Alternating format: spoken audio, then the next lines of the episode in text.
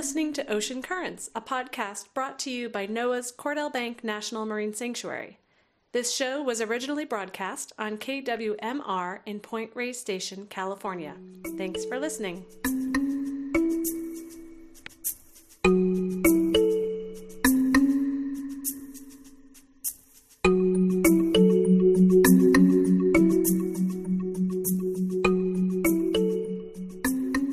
Welcome to another edition of Ocean Currents. I'm your host, Jennifer Stock. On this show, we talk with scientists, educators, explorers, policymakers, ocean enthusiasts, authors, and more, all uncovering and learning about the mysterious and vital part of our planet, the blue ocean. I bring this show to you monthly from NOAA's Cordell Bank National Marine Sanctuary, one of four national marine sanctuaries in California, all working to protect unique and biologically diverse ecosystems. Just offshore of the KWMR listening radius on the west Marin coast are the Greater Farallones and Cordell Bank National Marine Sanctuaries, which together protect 4,581 square miles. The ocean makes up about 70% of the planet's surface, with about 30% of the planet as land and continental masses and islands. The water around these land masses have what's called an exclusive economic zone, which gives exclusive extractive and conservation rights to its governing country. This zone extends 200 miles out. Beyond that 200 mile mark is the high seas, waters under international jurisdiction, which make up about two thirds of the entire global ocean, which is about 45% of the Earth's surface. And what a hard place to govern. We're going to be discussing this today. I'm thrilled to welcome Dr. David Freestone. He is an expert in international maritime law.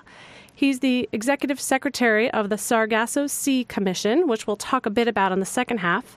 He's a visiting scholar at George Washington University Law School, editor in chief of the International Journal of Mar- Marine and Coastal Law. He has many other appointments and positions and publications grounding him as an expert in international governments, governance of the ocean. And I'm, I'm so honored to welcome David. David, you're live on the air. Oh, good afternoon, Jennifer. Thanks for calling in today. So, we have about 15 minutes to kind of dive into this topic that's so massive, covering almost half of our Earth.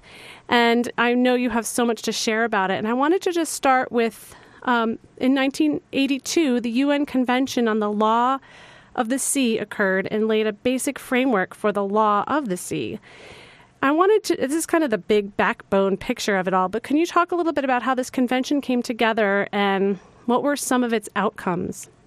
Yeah, surely. Great, great place to start. Yeah. So the 82 Convention, the World Sea Convention, is is really what uh, was called by the chair the Constitution for the Oceans because it's a an enormous document, over 350 uh, articles, five annexes, and it's a huge document which took nine years to negotiate. They started talking about this in 1973. That's a long time ago, and issues were rather our, our views of the ocean and our knowledge of the ocean was very different in the 70s uh, than, than, than it is today. I think we have much much closer view of sort of the impacts that we're having on, on the ocean today, and we also know a lot more about deep sea ocean resources uh, than we did in in uh, in the 70s. So it, it, covers basically it sets out the regime for uh, maritime zones, so continental, it's the, uh, the, territorial seas that states are entitled to, the exclusive economic zones, which you uh, which you talked about earlier, which are really the creation of the 82 Convention, and it also recognizes the continental shelf, um, which extends out to the 200 mile limit, but also in many cases beyond as well. So we're now at the stage where we can actually explore beyond 200 miles, and states are allowed to make claims under the convention uh, in excess of 200 miles. We've sort of seen some of these claims uh, in the Arctic, for example, but also large extents of other areas as well, where there are resources which belong to the continental shelf of the coastal states, which are still under the high seas. So it's quite a complex regime. And the main point, I think, the takeaway from it is that because we knew so little about the importance of the high seas and of the deep sea bed in the in the 70s, that this is a little bit of what we've called the um, uh, the the uh, unfinished agenda of the convention. It's not. It was never really uh, thought through what regime should cover the uh, the, uh, the, areas beyond national jurisdiction, as the UN calls it. So it's like a, it's a, it's a rather an unfinished issue, which the uh, UN's been talking about and is actually just about to do something, uh, begin a negotiation just in the next month or so. Wow, so this has been going on a long time, just discovering and discussing how we all need together need to work together as a global um, community. When I was thinking about this topic, I was thinking a lot about all the conversations about climate and regulation of carbon and energy. And this is so much along the same lines in terms of uh, international agreements to help to conserve the commons that benefit us all around the planet. Right. How, and we're not making the the strongest and fastest progress in that area either. I mean, do you see these almost as parallel efforts in terms yeah, of it, the commons? so, yeah. I mean, one of the as a, an ocean specialist, one of the things that I and I also I actually teach international climate change law at uh, George Washington University as well. We were one of the first to introduce a course on this. Um, one of the big disappointments is that the Framework Convention on Climate Change doesn't mention the oceans at all. I mean, there's one reference to it in relation to sequestration, but it's not. There's very little kind of oceans agenda within the law, within the uh, Framework Convention of Climate Change. The Paris Agreement makes reference. You know, the, that was the one that was decided in in December of, uh, of last year. The Paris Agreement does talk a little bit about the importance of the oceans, but it's not central to uh, to its agenda, which is about really reducing the emissions of greenhouse gases from from the member states. And it's not just the developed countries now, but the developing countries that are taking on unilateral commitments to do that. But so they are two very parallel agendas. We didn't know. I I was mentioning we knew so little about the sea, uh, the sea floor. We knew very little about ocean ecosystems. But in the 19 again in 1970s, we didn't even really know about climate change in the way that we do. There's no mention of sea level rise, for example, in the convention that was discussed, negotiated over uh, over nearly 10 years in the, in the late 70s. It was really only in the 80s that we began to be concerned about sea level rise. Uh, so there's no provi- some of the provisions actually need to be looked at again in the light of uh, in the light of what we now know about sea level rise. Most of the uh, most of the activities that we have along the coastlines are fairly coastal, within about 200 miles, and it's expensive and extremely difficult engineering to go out beyond. Can you talk a little bit about some of the activities that are in these international waters that are of the highest concern? Right, sure. I mean, I think that again, I was brought up to think that the seabed was a sort of arid space, that there was nothing there. It was like a desert. I mean, we now know that there are cold water corals. We know that there are seeps, that there are uh, blue, uh, black smokers, that there are uh, systems in, on the seabed which contain life forms which aren't based on on oxygen in the way that we're in sunshine that we're, we're used to. They're based on sulfur and other so these other uh, creatures that are called extremophiles, which have a lot to offer us in terms of scientific research, etc. So there's all all that aspect of the of the exploration of the sea, which we, we didn't know in the 70s. I think in terms of the of the, our current uses of areas beyond national jurisdiction, since 1990, and this is quite an interesting uh, coincidence, uh, a scientist was doing research on on uh, uh, on icebergs, and he was doing it using satellite data. By accident, he discovered that he could actually pick up um, the tracks of vessels, and he discovered that it from 1990 to 2010, when he was doing his work, that there actually there was a threefold increase in the number of vessels of, of uh, cargo ships traveling across the ocean. So, huge amount of international traffic, a lot of it, you know, obviously containing trade, etc. There's been a big increase, of course, in in uh, submarine cables. Uh, submarine uh, telecommunication communication cables uh, really what fuel the internet. And so there's been a big increase in the number of, in, of cables which are being laid. And the main impact really is fishing. Uh, as you know, demand for fish has increased, as our technology has improved, we've pushed out into those areas of the ocean where previously, you know, we didn't go. Um, if we look at the increase of fishing activities, largely coastal in the 50s, some of the in the 60s, 70s, we began to push out into the 200 mile zones, and then since then we've moved out really beyond 200 miles. So a lot of the tuna that's taken in the Pacific and in the Atlantic is taken outside 200 miles. Uh, a lot of the deep sea species that we didn't know anything about, orange roughy, um, Patag- so-called Patagonian, well, the Patagonian toothfish, which is sold as, as Chilean sea bass, was actually a rare species. Some of these species we know very about. I mean, uh, I mentioned orange roughy. Orange roughy was discovered by, really by, or commercially discovered by the New Zealanders about 20 years ago. It was used to be called the slime head, and they changed it for marketing reasons to the orange roughy. It's a very pretty little fish, about uh, about foot 18, 18 inches long. These live to 150 years old, and so they're kind of unique species which um, which we know very, little about. They don't reach sexual maturity till they're about 18. They they spawn in, in, in year classes, which can be taken up by some of these big nets which are being used on some of the seamounts where they spawn. So all all these sorts of activities were not envisaged when they were negotiating the Law of the Sea Convention. We have a we have a, a system of regional uh, fisheries management bodies, some which come, most of it, most of the oceans covered by the by the tuna bodies, but there are regional agreements covering most of the areas of the, of the high seas, but not all of them. And we have no, certainly don't have any uh, regional environmental treaties that deal with the areas uh, which are beyond the 200 mile zone.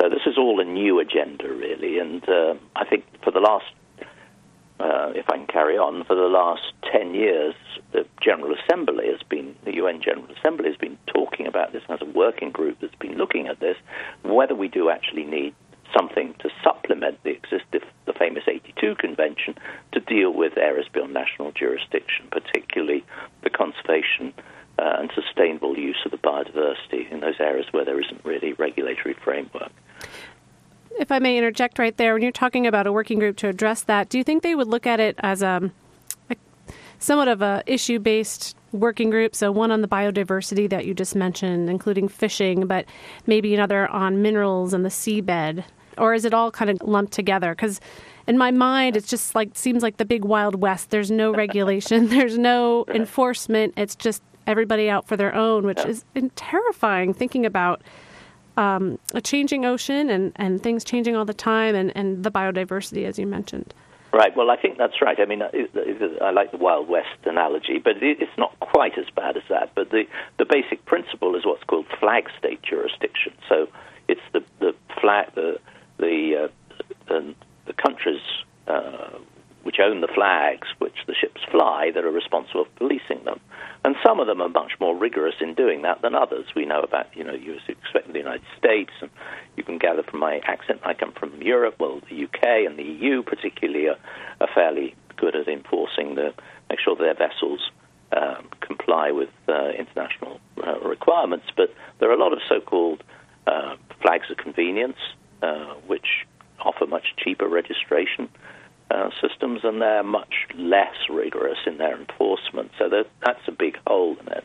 But otherwise, we've got what I call would call sectoral uh, regulation. So we have the International Maritime Organization that regulates vessels.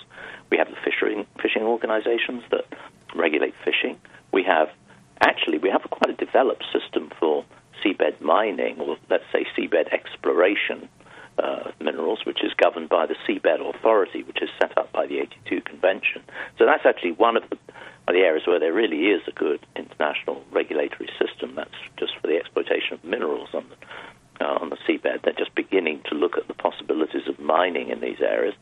Um, but there isn't anything that ties it all together. There isn't a holistic, there isn't a sort of overarching framework that deals, that gets the marine, the maritime organization to talk to the fishing organization, to talk to the cable layers, uh, etc. So all these activities are taking place in an area which we regard as kind of limitless. It's, as you say, it's half the planet is areas beyond national jurisdiction, um, and so we uh, you know, we've tended to think, well, you know, nobody's going to be treading on anybody else's toes. We're used to regulation closer to home in the 10, 12 miles outside our, off our coast, but you know, we've tended to see the the the, uh, uh, the high seas as being limitless, and it isn't increasingly we realize that uh, you know our own reach is extending, and we our own activities are having huge impacts. Plastics, for example, you know, like land, you know, the pollution that comes from our uh, from from land, uh, discharge of plastics, for example, is all accumulating in the gyres uh, around the earth, around you know, in the oceans around the world. So that's something that we didn't even think of. Right. Well, land based plastics certainly an issue that we'll have to be working on. But I do know, I mean, one positive with the MARPOL Act, uh, the International Convention for the Prevention of Pollution from Ships, banned any release of plastics. But I've always wondered how do they how do they enforce that? Yeah, that's well. This is the flag state jurisdiction. So the vessels that are actually, I, I think you're right. Let's just uh, address that first part of it. I, I mean, we're talking about land-based sources. We're talking about people throwing away plastic bags, the plastic bags washing out to the ocean, and then breaking down into small pieces. We're, you know, uh, I was listening to a radio program the other day where somebody says, "Well, what, what does this plastic look like?" It, it's not as if you can walk across it on large pieces of plastic. It's all broken down into fairly small pieces. Yes. I think that from a from a scientific point of view, all the plastic that's ever been created, except that which has been burned, is actually still there. It just gets smaller and smaller. It degrades. It doesn't it doesn't uh, uh, destroy itself. So it's uh, so it's all there. It's in small pieces which fish ingest, etc., and it has an impact on the kind of way the system works. So we're not really talking about discharges from plastic discharges from vessels. You're right. MARPOL is a very effective um, uh, effective convention, I think, because it r- regulates the way in which vessels discharge, uh, uh, make discharges uh, during their voyages, and when they get to port, and this is where port state jurisdiction is important. The port states look at their logbooks and see what they've done. So they, and you know, if things aren't right, they then call up the, the flag states and say we're going to need to take action against this, and if you don't, we're going to keep them here until you, you do. So there's, there is a sort of second, uh, crudely put, there's a sort of second backup within MARPOL, which makes that I think MARPOL more effective. We're going to be talking, I hope, soon about my particular little uh, baby, the Sargasso Yes, uh, yes, and actually, yeah. we need to take a, a, break right now. Actually, on the second part of the show, we're going to dive into this wonderful case study that is a positive and showing how this these international efforts to potentially work together are are bringing together a commission to make some positive change. The Sargasso Sea Commissions. We'll be back in a minute. Stay tuned.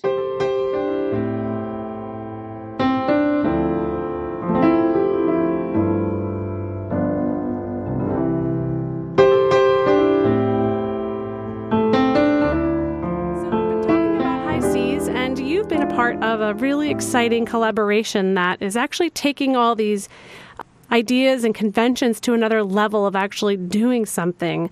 And going over to the Atlantic Ocean, there is a special place called the Sargasso Sea. Can you just give us a little background of what the Sargasso Sea is? Sure, sure. Yeah, it's. Um, I think most people have heard of it, but not many people actually know where it is. They find it difficult to put the finger on the map.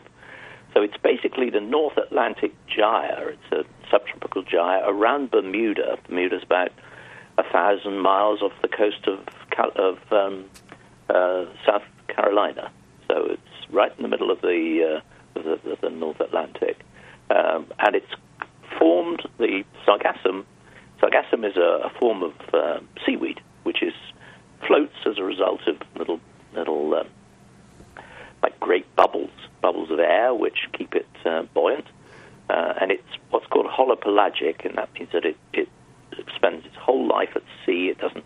Most seaweed is broken off from the from the shore, etc. But uh, holopelagic uh, seaweeds are completely oceanic, so they they reproduce by breaking in half. Bits break off them, and they can be very old. Some of the seed stock of these uh, of the of the uh, of the algae. It's formed in the um, Gulf of Mexico. Uh, so it finds its way through the Miami Straits up into the Gulf Stream, and then it's washed into the gyre, and there it accumulates into mats. And those mats, if you float anything in the ocean, fish sit underneath it, and uh, they act like fish aggregation devices. Fishermen are aware of the importance of this. So this is like a oceanic mats, like a, a coastal environment, which is two, three hundred miles from, from the shore uh, and it has its own species that live on it.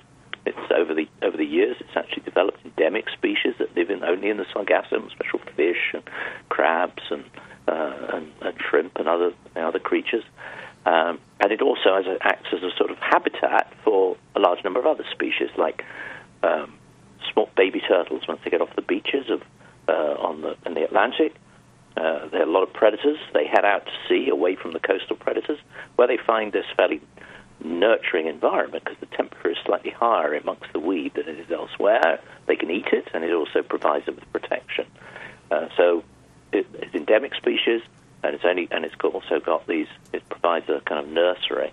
And then the most amazing story, really, is the European and American eels, the anguillid eels, which um, live in their, their what's called catadromous.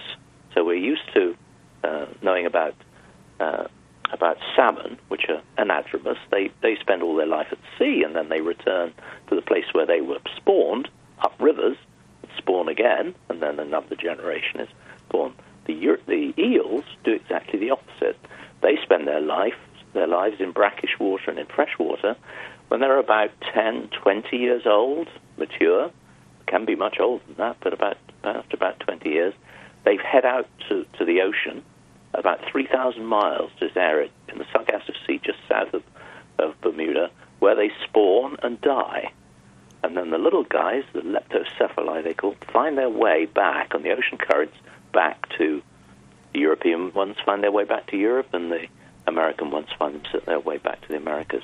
We don't think the same rivers because we just no way of verifying that, but it's it's uh, it's only recently that we fully understood this. Never been witnessed. So the Sargasso Sea is this huge mass of, of weeds, which was discovered actually by Columbus on his first voyage. His, his, his seamen, when they got into the weed, thought they were near coasts. Um, little did they realize they were 400 miles from, from the nearest land. And then they were worried that they just get caught up actually in the weed because it was so thick. Mm.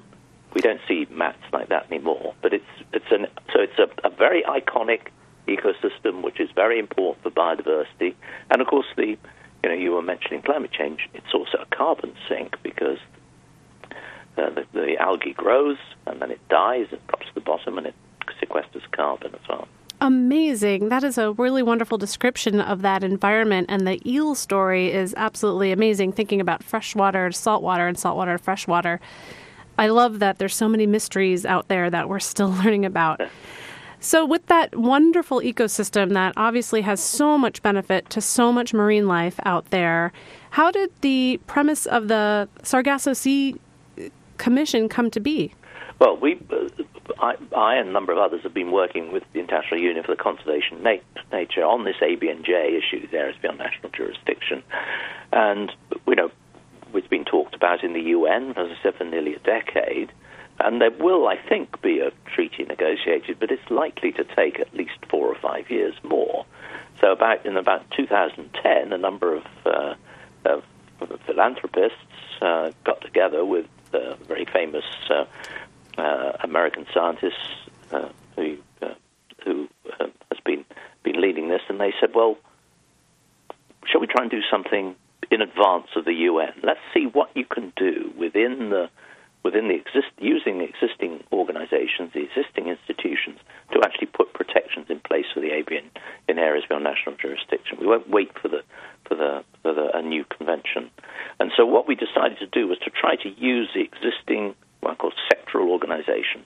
So let's go to the International Maritime Organization to see if they can put protections in place for the uh, for uh, against the uh, risks from shipping, from discharges from shipping, say. Let's look at fishing organizations, of which there are two. There's the North Atlantic Fisheries Organization, and there's the International Convention for the Conservation of Atlantic Tunas, ICCAT. So we've been talking to them, and we've actually got made progress with them as well. We've talked to the to the to the cable laying organization, the International um, Committee. It is actually it's not a uh, actually a regulatory body; it's a self-regulatory body, the Committee for the Protection of Cables, and we've actually made a lot of progress in development of good practice. Uh, and then we've also talked to some of the agreements which regulate uh, conservation uh, conservation of migratory species. Um, the Convention on Migratory Species, we've actually got them to list the European eel as a, a species that needs special protection and international collaboration. So we've tried to use the existing network and uh, of, of, existing uh, organizations. And in 2014, we actually brought together an, a number of governments who were interested in helping us uh, to sign the Hamilton Declaration, we call it, on collaboration for the conservation of the Sargasso Sea. We got five governments to sign: the United States, the United Kingdom, Bermuda, the Azores. Uh, it's part of Portugal, but autonomous, so that's the autonomous region of the Azores, which is on the edge of the Sargasso Sea. They also signed, as did Monaco, which is great. Monaco uh, II is one of the great advocates of ocean conservation, so Monaco signed as well. And since then, we've actually got the British Virgin Islands have signed, and we have sort of collaboration from a number of other governments, including the Bahamas and uh, Trinidad and uh, South Africa and a number of others. So we've attracted a lot of attention the, at the international level, and we appointed uh, a commission. These are volunteers whose job is to exercise stewardship over the Sargasso Sea. We don't have legal powers, um, but we want to flag the fact that this is an, this is an area where uh, uh, bad things are happening, let's say, as a result of human activities. We're finding increased plastics, we're finding increased evidence of pollution from vessels. You know, the fishing uh, generally in the area has been has been highly depleted. So we're looking at ways in which we can uh, take take measures to to protect it. That's wonderful. And so, with the support of each of those sectors that you mentioned, um, what are some of the goals that you hope to see say 15, 20, 50, 50 years from now in the Sargasso Sea with this commission working together in terms of the stewardship? Wow, fantastic! To give me a nice long time horizon. yeah, I mean we've been we've actually achieved an enormous amount in the last uh, in the last four or five years. We actually got the UN to recognise it. We've been mentioned in the UN every year. They have a UN composite resolution on ocean issues, and they we've been mentioned the last four years as being an important uh, initiative. Uh, we, uh, the um, United Nations has just produced a, a, World Ocean Assessment, the first one ever, uh, and we have a whole chapter on the Sargasso Sea, chapter 50, which is uh, the only named ecosystem. The others are more generic. So we've got a lot of recognition from the from the UN. So we hope that will continue. It may be that we'd actually move towards having a Sargasso Sea Treaty in time, which would actually be all the countries around it, but other treaties, other countries could join also to indicate their support because we've got um, support from governments which aren't in the region, like South Africa, for example, and uh, and, and, some of the other. Uh, government, the government of Netherlands, for example, is interested in Sweden and others. So that would be one one goal. The other would be to put you know to put more serious protection measures in place. Um, we have this area, iconic area, which um, is 2 million square miles. We're not going to make it a no go area, 2 million square miles in the North Atlantic, but we would like to see some form of restriction of vessel traffic through it. As the vessels go through the Sargasso Sea, they kind of break up the mats, so that's something we would want to see. We'd also like to see recognition by uh, states of the importance of it as, as a, particularly as a breeding area for example, for, for eels, but also for other species which are endangered, like marlin, for example. We, we know definitely that marlin actually spawn in the Sargasso Sea. We have some evidence that uh, the famous bluefin tuna, which are you know from both the Pacific and the Atlantic, but the Atlantic bluefins are actually found in the Sargasso Sea when they're known to be spawning in other parts of the world, in the Gulf and in the, in the Mediterranean. So you know, there's evidence, there's sort of prima facie evidence that this is probably a spawning area for for, for tunas as well. So that's really what we'd be looking at. I'm not. People, there is it's not so much making it a complete no-go area or a complete no-fish area, but to actually some form of regulated arrangement using all these little, uh, all the little sectoral arrangements that we come uh, that we already have, and ultimately, if the law, if the UN does actually produce the draft convention that we've been talking about. It's just starting on this process now. It actually starts at the end of this month. First meeting is actually the last week of March. If they actually produce a convention, then we would want to be the poster child to actually get in there and uh, and have the Sargasso Sea recognized as one of the, the areas which they will be seeking to protect.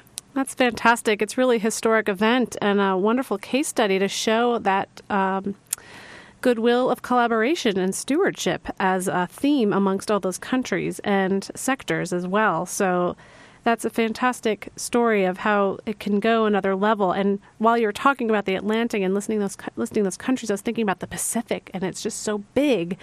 And do you know of any other uh, areas of different ocean bodies that have similar interests of doing what the Sargasso Sea Commission has done?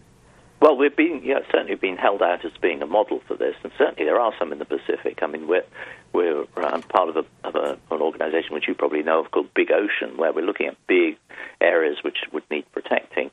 But in the Pacific, of this, there's a, a great project run out of Costa Rica called the Costa Rica Dome, which is an area where, uh, because of the currents, that they're very high productivity in the area off Costa Rica, off the we- off the west of the uh, Central America, where a lot of species collect uh, cetaceans, but also tunas and the sorts of creatures that we've been talking about in the Sargasso Sea. So very similar, and we're in very close contact with them. We're, um, we're you know, we're in uh, good colleagues with that.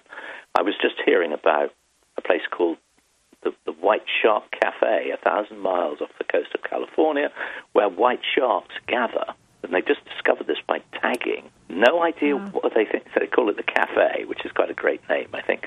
But basically, because there are lots of white sharks there, they presumably they might be they might be breeding, they might be pupping, they might just be hanging out. That's so it's quite an interesting that we know. So we're only beginning to discover, you know, why the areas are uh, in particular areas are important.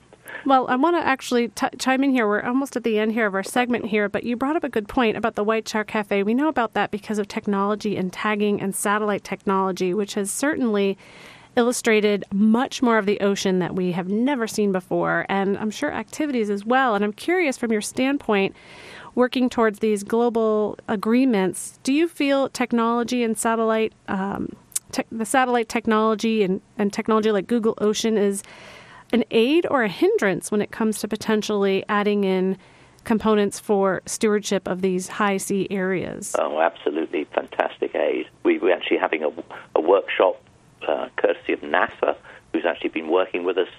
Uh, we're having a workshop later this month to look at all their the, the data that they've collected, all their satellite data, and then we're trying to overlay it with information about tracking of animals, about fish, about ship movements, about fishing activities, so we can actually get some picture because it's otherwise it's a kind of a, a blank area in the ocean. So we want to make sure the, the satellites and the other data that we have are a way of of actually filling in what so we learn so much we learn much more about it about the ocean dynamics so we can make much more informed decisions about uh, about the activities which uh, which we permit and which we allow you know that that we don't just regard it as being an empty space which which we can do whatever we like. The Wild West you talked about.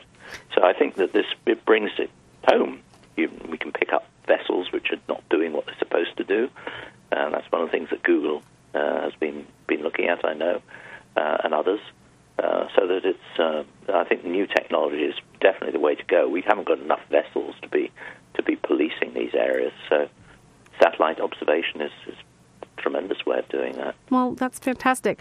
We're just about at the end here, and I wanted to add if, or ask you if there any way that people can follow along and hear what's happening with this next rendition of the UN Convention and certainly with the Sargasso Sea. Are any specific websites that you yeah. would recommend? Absolutely. Well, um, we we have a we have our own site which we just re- revamped called www.sargassoseacommission.org because we're in, we're a, a not for profit uh, international organization. So uh, happy to look at that, and we do actually post uh, developments in from the UN as well. The, also, the UN website, the Division for Ocean Affairs and Law of the Sea, it is UN DOALOS.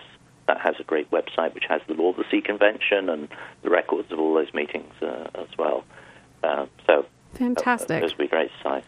Wonderful. Well, David, thank you so much. I know that you are an extremely busy and important person with all the work you're doing on an international scale, and I really thank you for coming on Ocean Currents today to share a little bit about what's happening out there. Well, it's a great pleasure, and I'm very impressed with the program. And congratulations! I look forward to. it. I hope your your uh, your listeners have enjoyed it tremendously.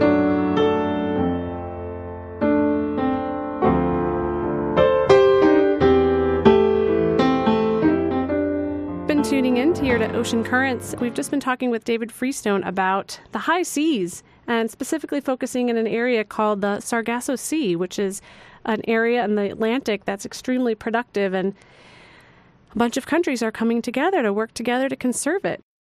And I just want to let folks know I'd love to hear from listeners. If you have ideas for topics, questions, comments, please email me, jennifer.stock, S T O C K, at noaa.gov. Ocean Currents is the first Monday of every month. It's part of the West Marin Matter series, where every Monday at 1 you can tune into KWMR and learn about a topic of environmental focus, either locally or globally. And Ocean Currents has a podcast. If you haven't checked it out yet, you can go to iTunes and search for Ocean Currents, or you can come to cordellbank.noaa.gov to get past episodes. Thank you for listening. Enjoy the ocean, bay, or whatever body of water you can get into safely. This has been Ocean Currents here on Community Radio for West Marin, KWMR. Thanks for tuning in. Thank you for listening to Ocean Currents. This show is brought to you by NOAA's Cordell Bank National Marine Sanctuary on West Marin Community Radio KWMR. Views expressed by guests on this program may or may not be that of the National Oceanic and Atmospheric Administration and are meant to be educational in nature. To contact the show's host, Jennifer Stock, email me at jennifer.stock at noaa.gov. To learn more about Cordell Bank National Marine Sanctuary, go to cordellbank.noaa.gov.